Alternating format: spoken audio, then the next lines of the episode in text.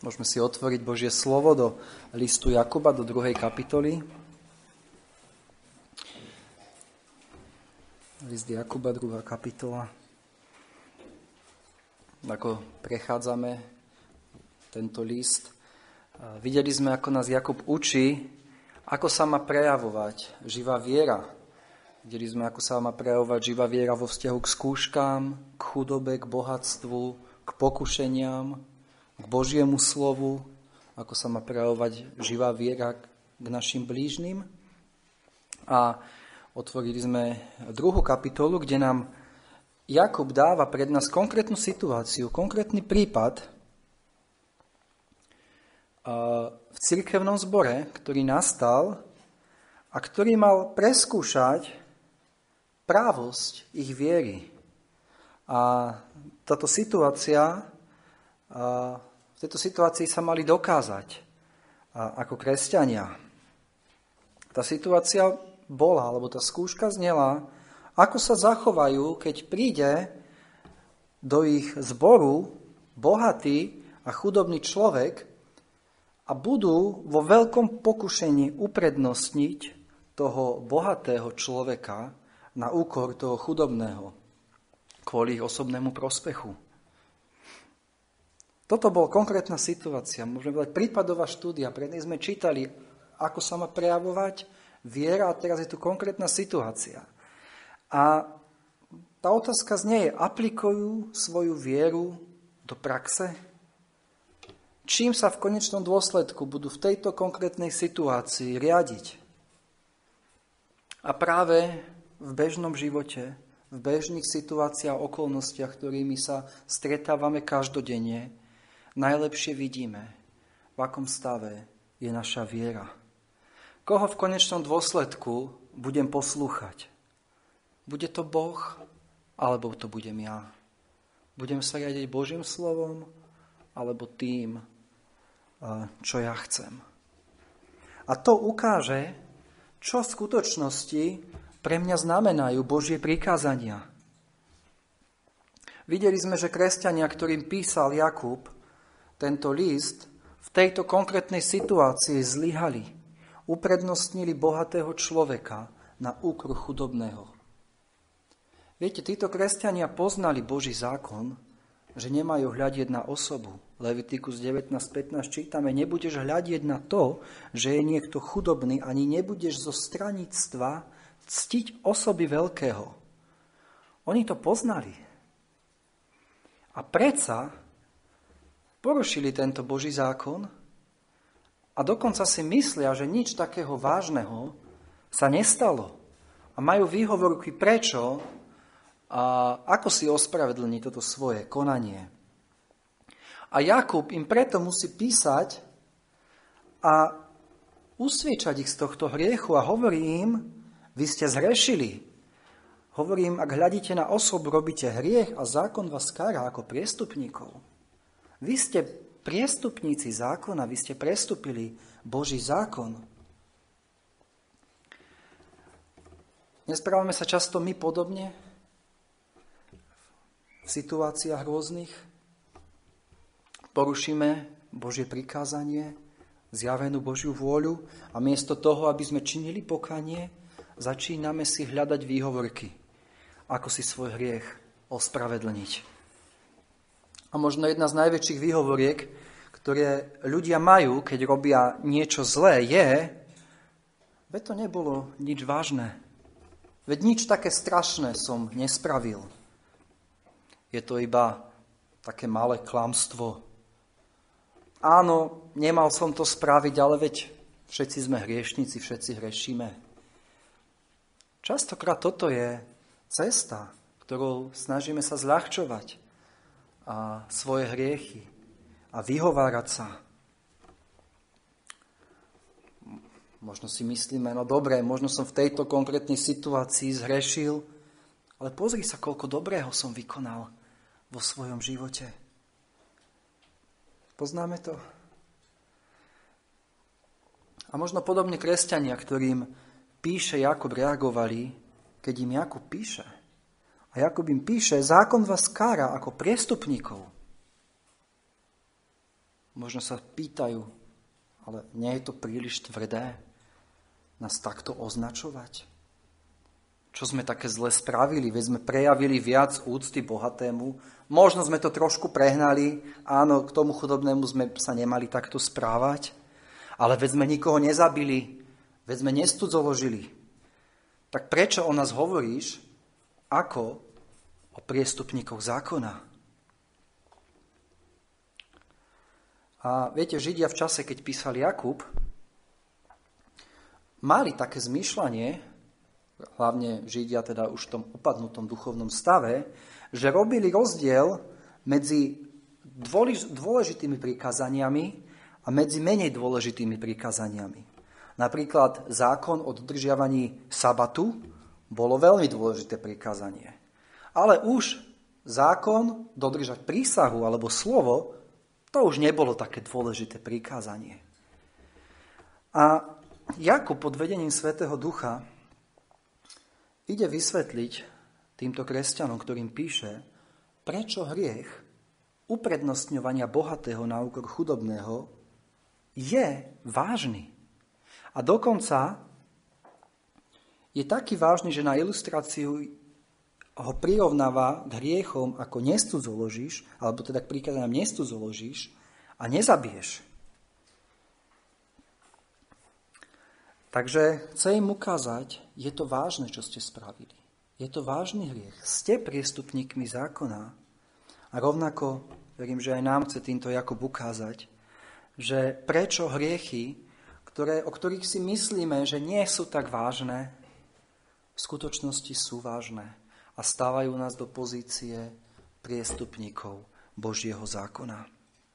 Takže aký má mať živá viera? postoj k Božím prikázaniam alebo k Božiemu morálnemu zákonu, tak ako ho máme zapísaný v Božom slove. Viete, keď čítame Evanielia, častokrát čítame o tom, ako pán Ježiš karhal Židov kvôli tomu, ako pretáčali Božie prikázania.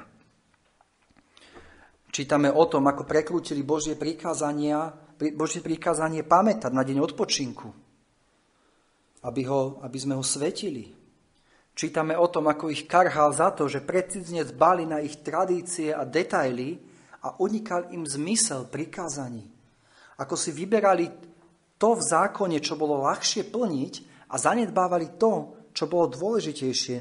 Napríklad Matúš 23, 23, pán Ježím hovorí, beda vám zákonníci a farizeovia, pokrytci, pretože dávate desiatok z mety a kvopru a kminu a opustili ste to, čo je ťažšieho v zákone. Súd, milosrdenstvo a vernosť. Toho bolo treba činiť a tamto neopustiť. A rovnako aj v dnešnej dobe vidíme veľký zmetok v tom, aký postoj majú ľudia, ktorí sa hlásia ku kresťanstvu, k Božím prikázaniam, k Božiemu morálnemu zákonu. Na jednej strane sú ľudia, ktorí povedia, že keď budem dodržiavať Boží zákon, dostanem sa tým do neba. Potom sú iní e, vyznávajúci kresťania, ktorí povedia, že Božie prikázania už dnes pre nás nie sú záväzné, preto ich nemusím vôbec splniť. Lebo oni nás viedli iba ku Kristovi, ale svoju úlohu splnili a teraz už pre náš Boží zákon nemá, nehrá žiadnu úlohu. A medzi týmito dvoma stranami je ďalšie spektrum ďalších názorov, ktorí povedia, že len niektoré Božie prikázania sú záväzné, ale iné už nie sú pre nás záväzné. A viete, to, aký je môj postoj k Božím prikázaniam, k Božiemu morálnemu zákonu, má obrovský vplyv jednak na samotné spasenie, ale aj na život takéhoto človeka, a vzťah viery k zákonu je obrovská téma, ktorú, ktorú Biblia učí, ale dnes nemáme priestor ísť hlboko do tejto témy a preto sa budem dnes iba pridržať nášho textu a budem sa snažiť priniesť to, čo, nám, čo nás učí tento text o tom, aký má mať živá viera postoj k Božím prikázaniam alebo k Božiemu morálnemu zákonu. A v prvom rade e, musíme pamätať na to, že Boží zákon je svetý, spravodlivý a dobrý, ako to čítame v rímským 7.12. Toto je podstata a charakter Božího zákona. Je to zákon, ktorý nám dal Boh. Boh, ktorý je spravodlivý, ktorý je svetý, ktorý je dobrý. A rovnako tieto prikázania, ktoré nám Pán Boh dal, sú dobré, sveté a spravodlivé. A pán Ježiš povedal o, Božom zákone, kto, ktokoľvek by teda zrušil hoci len jedno z týchto najmenších prikázaní a učil by tak ľudí, ten sa bude najmenším volať v nebeskom kráľovstve. Matúš 5.19. Takže vidíme postoj pána Ježiša k Božiemu zákonu a potrebujeme pamätať na to vždy, že Boží zákon je dobrý, svetý a spravodlivý. Napriek tomu, ako často čítame aj Židmi, ako bol prekrucovaný, ako bol zle aplikovaný, zle interpretovaný, to nič nemení na tom, že je to zákon, ktorý dal Pán Boh. A tento zákon je dobrý, je svetý a je spravodlivý, lebo odrekadluje Boží charakter. Takže uh, majme pozitívny pohľad na, na Boží zákon, a poďme sa teda pozrieť do nášho, do nášho textu. A v zásade dve otázky, ale dve otázky sa budem snažiť odpovedať. A prvá otázka je, aký nemáme mať postoj k Božiemu zákonu a tá druhá, aký máme mať postoj. A prvá tá téza, ktorú chcem otvoriť je, že nemáme mať legalistický postoj k Božiemu zákonu. Čo tým myslím, legalistický postoj? Legalizmus je postoj, ktorý hľadá svoje ospravedlnenie alebo spravodlivosť pred Bohom tým, že sa vlastnými skutkami snaží dodržať Boží zákon.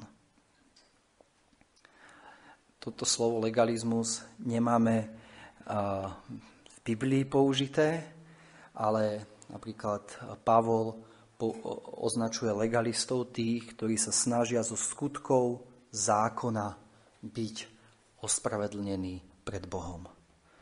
Činením zákona a tým si myslím, že tým dosiahnem prijatie u Boha. A toto legalistické zmýšľanie je veľmi, veľmi nebezpečné.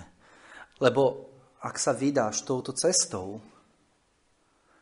platí o tebe verš, o ktorom čítame Galackým 3.10, lebo všetci, koľko ich len je, zo skutkov zákona sú pod zlorečenstvom. Biblia hovorí, že tí, ktorí sa snažia zapáčiť Bohu dodržiavaním zákona ako ceste, ktorou majú byť spasení, sú pod zlorečenstvom. Lebo je napísané, že zlorečený je každý, kto nezotrváva vo všetkom, čo je napísané v knihe zákona, aby to činil. Zlorečený je každý, kto nezodrval vo všetkom, čo je napísané v knihe zákona, aby to činil. Takže ak si chceš vlastnými skutkami zabezpečiť prijatie u Boha a porušil si čo i len jedno prikázanie, Boh hovorí, že si pod zlorečenstvom alebo prekliatím Božieho zákona. Toto hovorí zákon. A my vieme, že neexistuje človek, na zemi, ktorý by dokázal dodržať celý zákon, okrem pána Ježiša Krista. A židovskí náboženskí vodcovia poznali túto prísnosť zákona.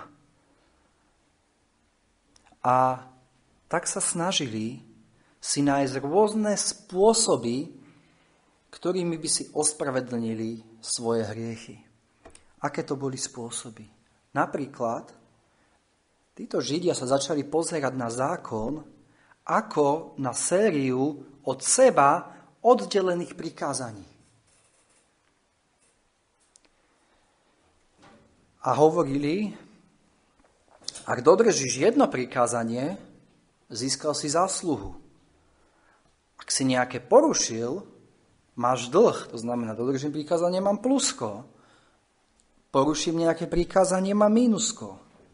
A takže človek si spočítal prikázania, ktoré dodržal, odpočítal si od toho tie, ktoré porušil a nakoniec zistil, či je v pluse alebo mínuse.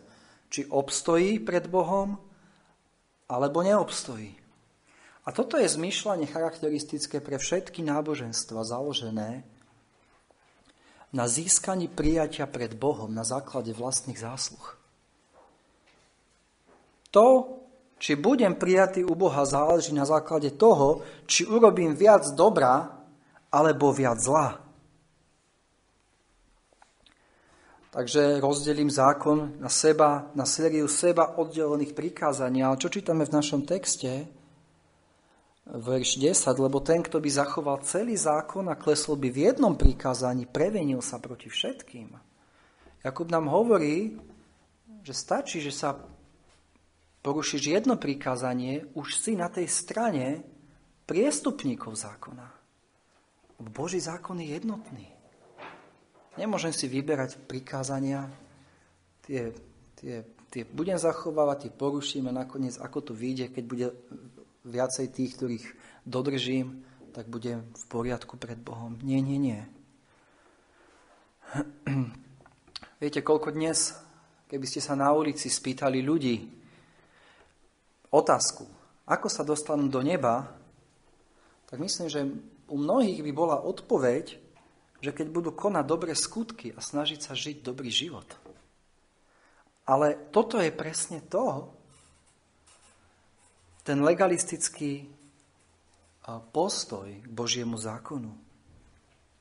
A vieme, že to nefunguje, lebo Boží zákon hovorí, že ten, kto nezotrvá vo všetkom, čo je napísané v knihe zákona, aby to činil, ten je prekliatý, ten je zlorečený.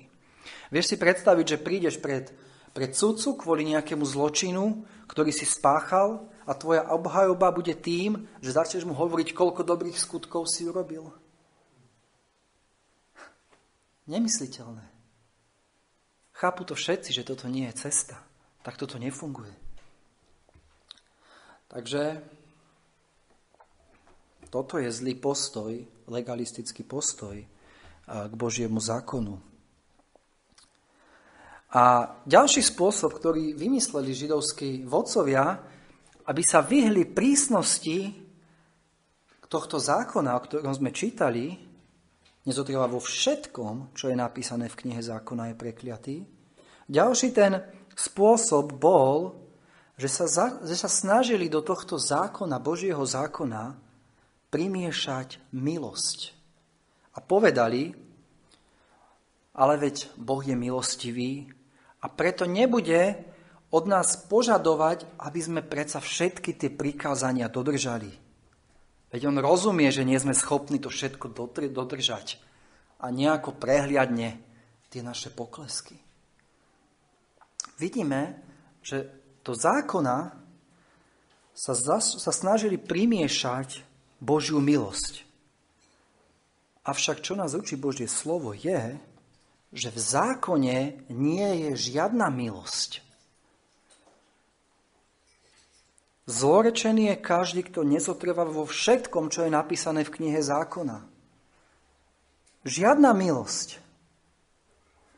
Boh nenechá ani jediné porušenie svojho prikázania nepotrestané.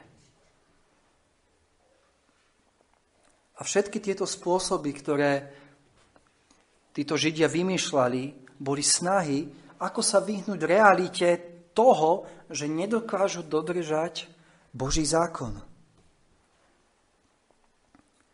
A ak človek príjme toto zmýšľanie, ak sa, ak sa bude snažiť kvôli prísnosti zákona a tomu, že vie, že to nedokáže dodržať, tak sa bude snažiť primiešať do tohto zákona milosť,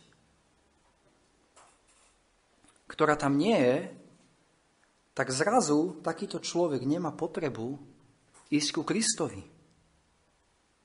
Na čo potrebujem Krista, keď Boh nejako prižmúri nakoniec oko nado mnou. A mo, tie moje dobré skutky, aspoň tie von, návonok, čo je vidno, nejako možno prevážia tie zlé. Ale toto je falošné učenie. Toto je proti tomu, čo nás učí Biblia, lebo zákon nepozná žiadnu milosť.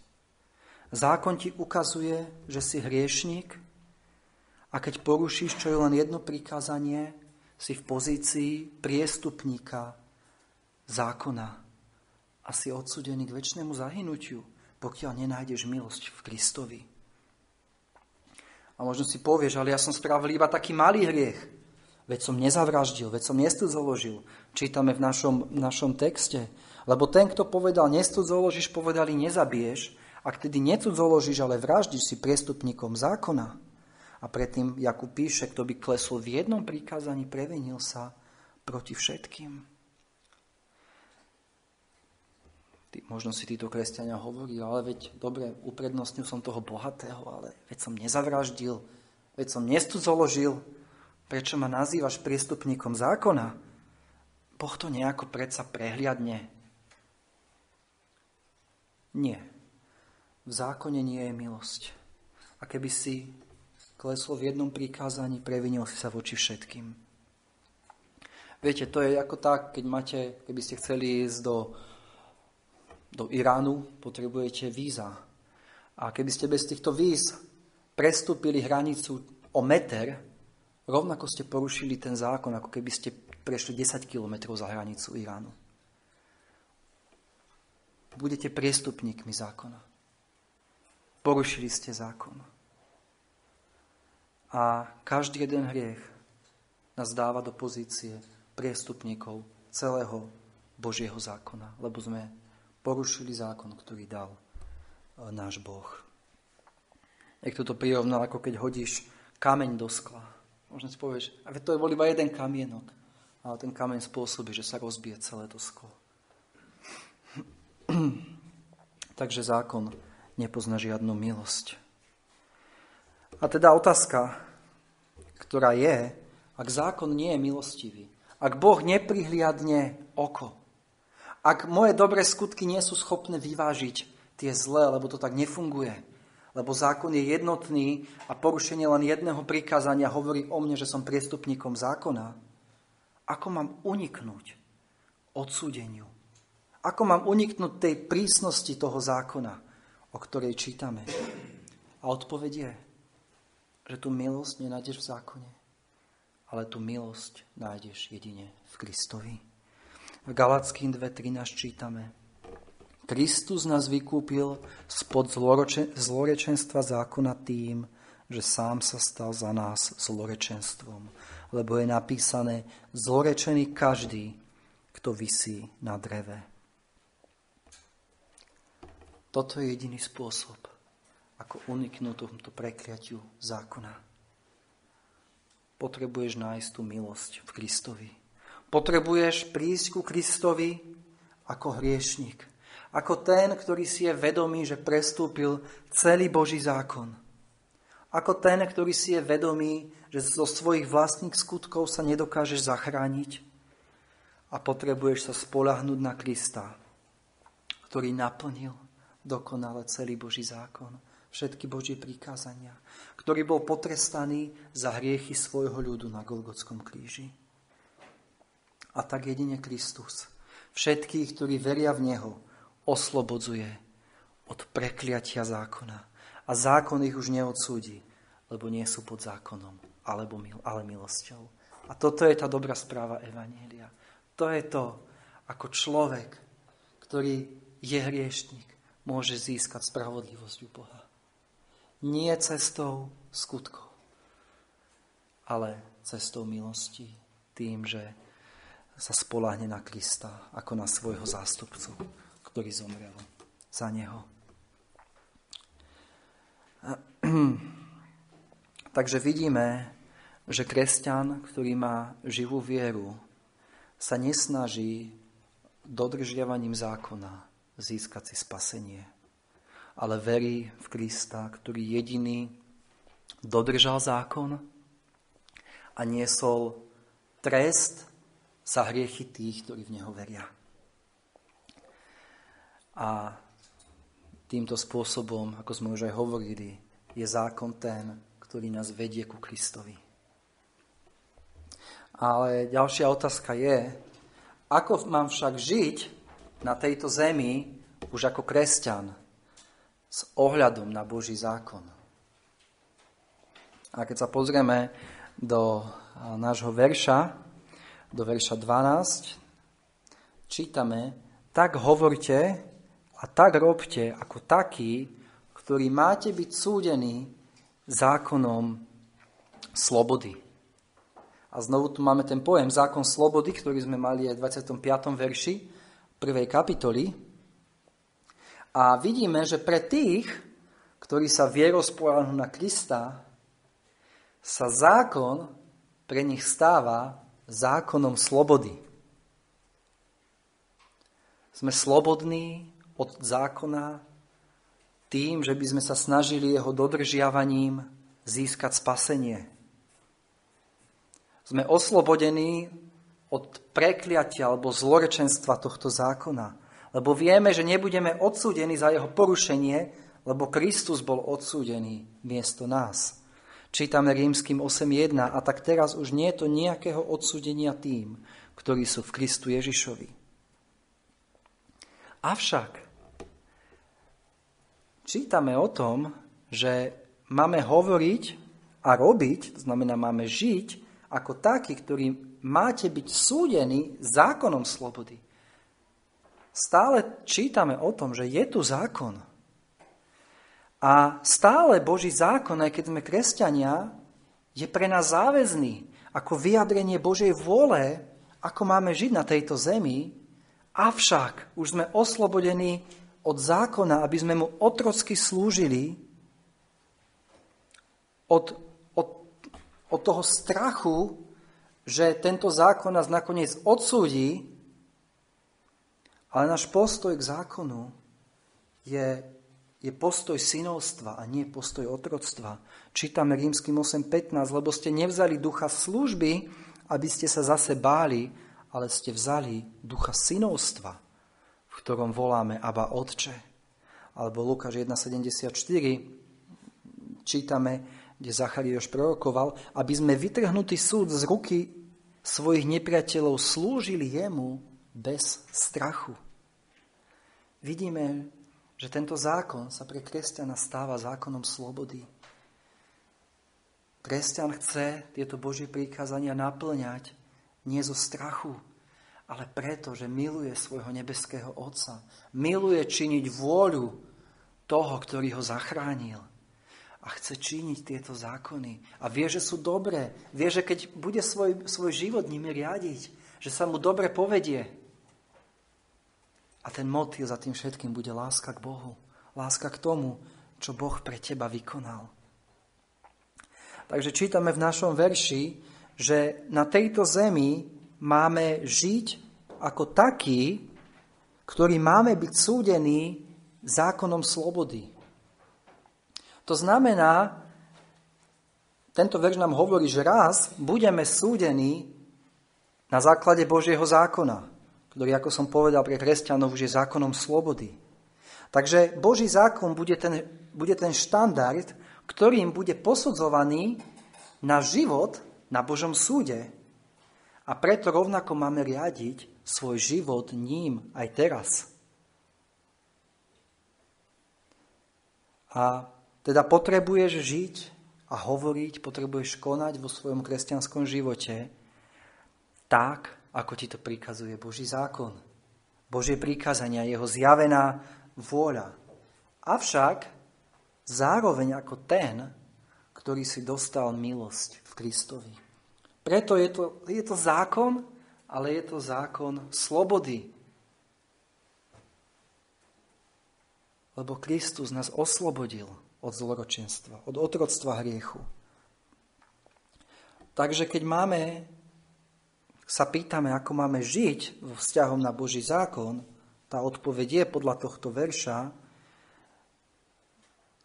na život máme riadiť podľa Božej vôle, ktorá je zjavená v Božom zákone, ale zároveň tvoje konanie musí sprevádzať milosrdenstvo a súcit k tvojim blížnym. Lebo aj ty si uvedomuješ, že ty si dostal milosť od Boha, že Boh ťa oslobodil od zloročenstva zákona. A toto sa musí odzrkadliť aj v tvojom správaní voči blížnym. Takže potrebujeme žiť naše životy vo svetle toho, že raz vydáme počet, ako sme žili. Jakub to jasne hovorí. Tak hovorite a tak robte ako takí, ktorí máte byť súdení zákonom slobody.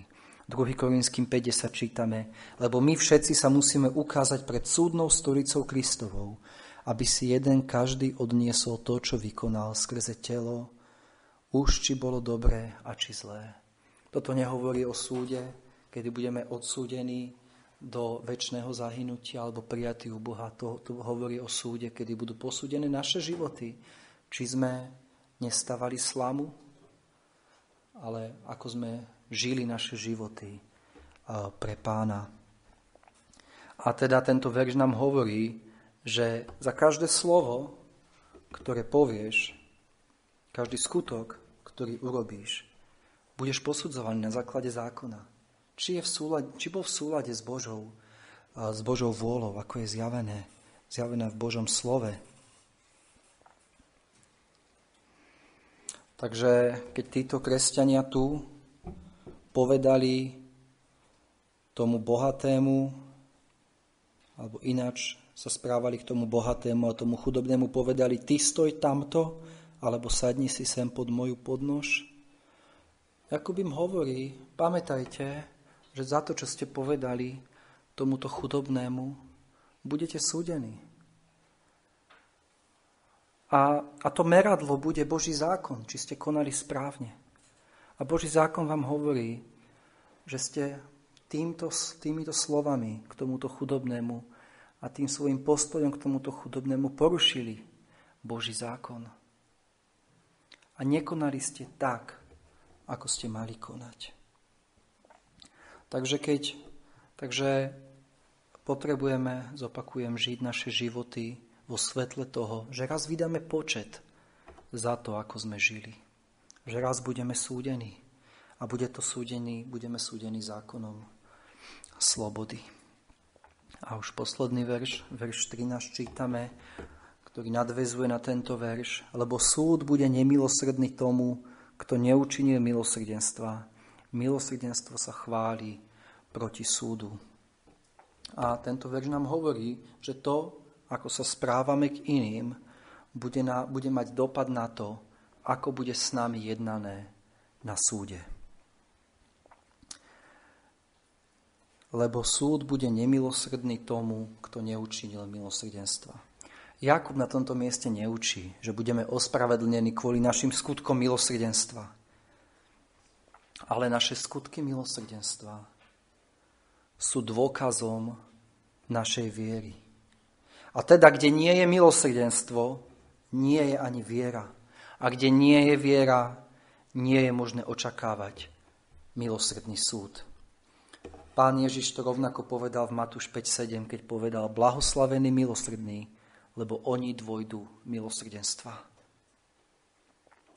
Takže vidíme, že to, čo sa ukáže na poslednom súde, je, ako sme žili naše životy. Či, či naše životy boli ovocím našej viery. Poznáte, eh, poznáte to, ten príbeh, keď pán Ježiš hovorí o poslednom súde, kde oddeli kozlov od oviec a a to rozsudzovanie bolo podľa toho, čo učinili počas svojho života jednému z týchto najmenších. A pán Ježiš hovorí, nakoľko ste neučinili jednému z týchto najmenších, ani mne ste neučinili. Lebo to, čo ako konali vo svojom živote, ukazovalo, či verili v Krista, alebo nie. A preto nakoniec boli na základe toho, na základe toho súdení. A ak v tvojom živote nie je milosredný postoj voči svojim blížnym, dokazuje to, že ani ty si nepoznal to, čo je milosrdenstvo. Dneska sme čítali o e, podobenstvo o nemilosrednom sluhovi, Matúšovi 18, 21 až 35. A čítali sme v tomto podobenstve, že tomuto sluhovi boli, bolo odpustené čítame o tom kráľovi, ktorý bol hnutý milosrdenstvom. A očakávalo sa od tohto sluhu, že tiež ukáže milosrdenstvo svojim spolusluhom. Ale nebolo to tak. Neukázal milosrdenstvo. A preto Jakub hovorí, lebo súd bude nemilosredný tomu, kto neučinil milosrdenstva.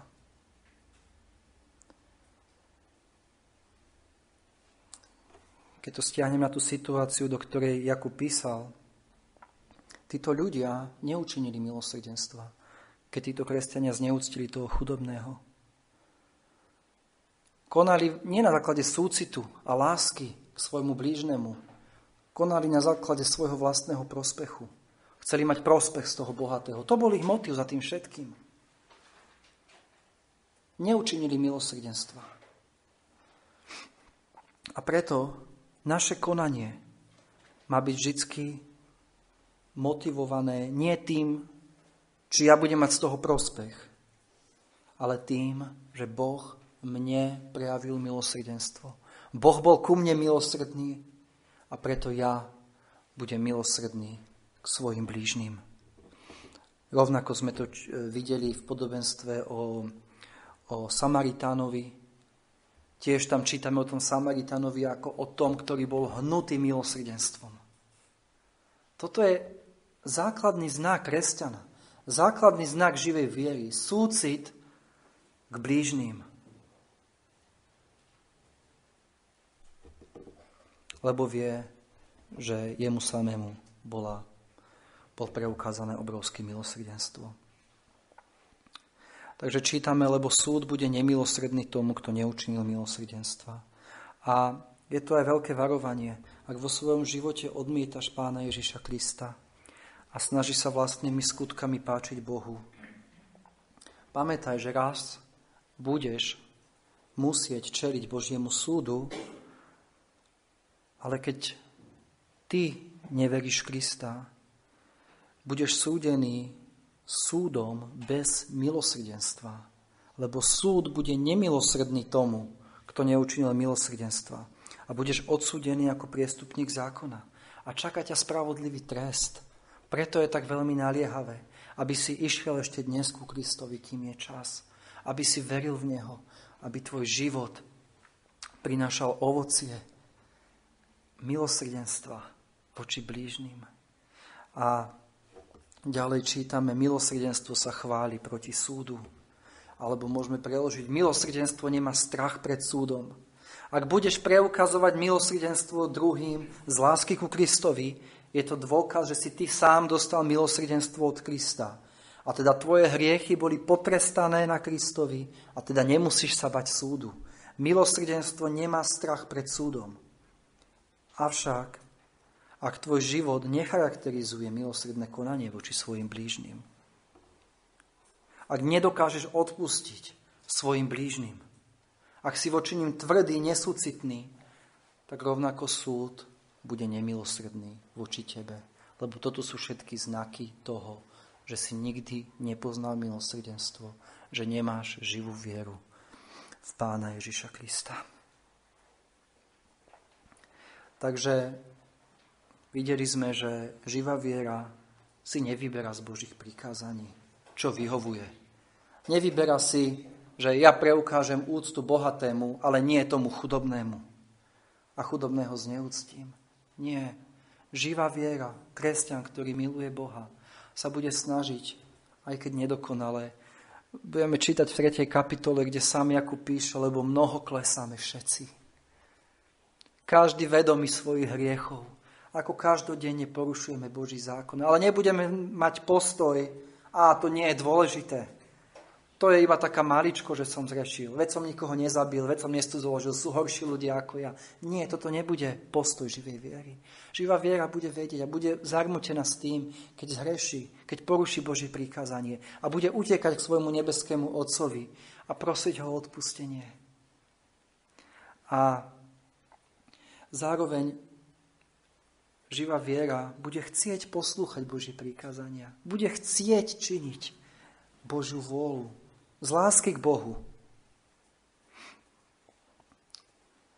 A zároveň kresťan bude vedieť, že aj keď padne, aj keď zlyha, aj keď poruší Božie prikázanie, že môže ísť so smelou dôverou k Bohu a prosiť o milosť, lebo Kristus bol potrestaný miesto Neho. Takže je Boží morálny zákon, Božie prikázania záväzné pre kresťana? Odpovedie áno. Je to pravidlo, podľa ktorého máme žiť a konať. Je to nádherná Božia vôľa, ktorou môžeme riadiť svoje životy. Avšak s tým, že tento zákon je pre kresťana vždycky zákonom slobody. A to je dobré si vždy spojiť, keď hovoríme o zákone, aký má, aký, a čo pre mňa znamená zákon ako kresťana Bože prikázania. Môžem povedať, je to zákon slobody. Zákon, ktorý mi dáva slobodu. Slobodu v Kristovi. Amen.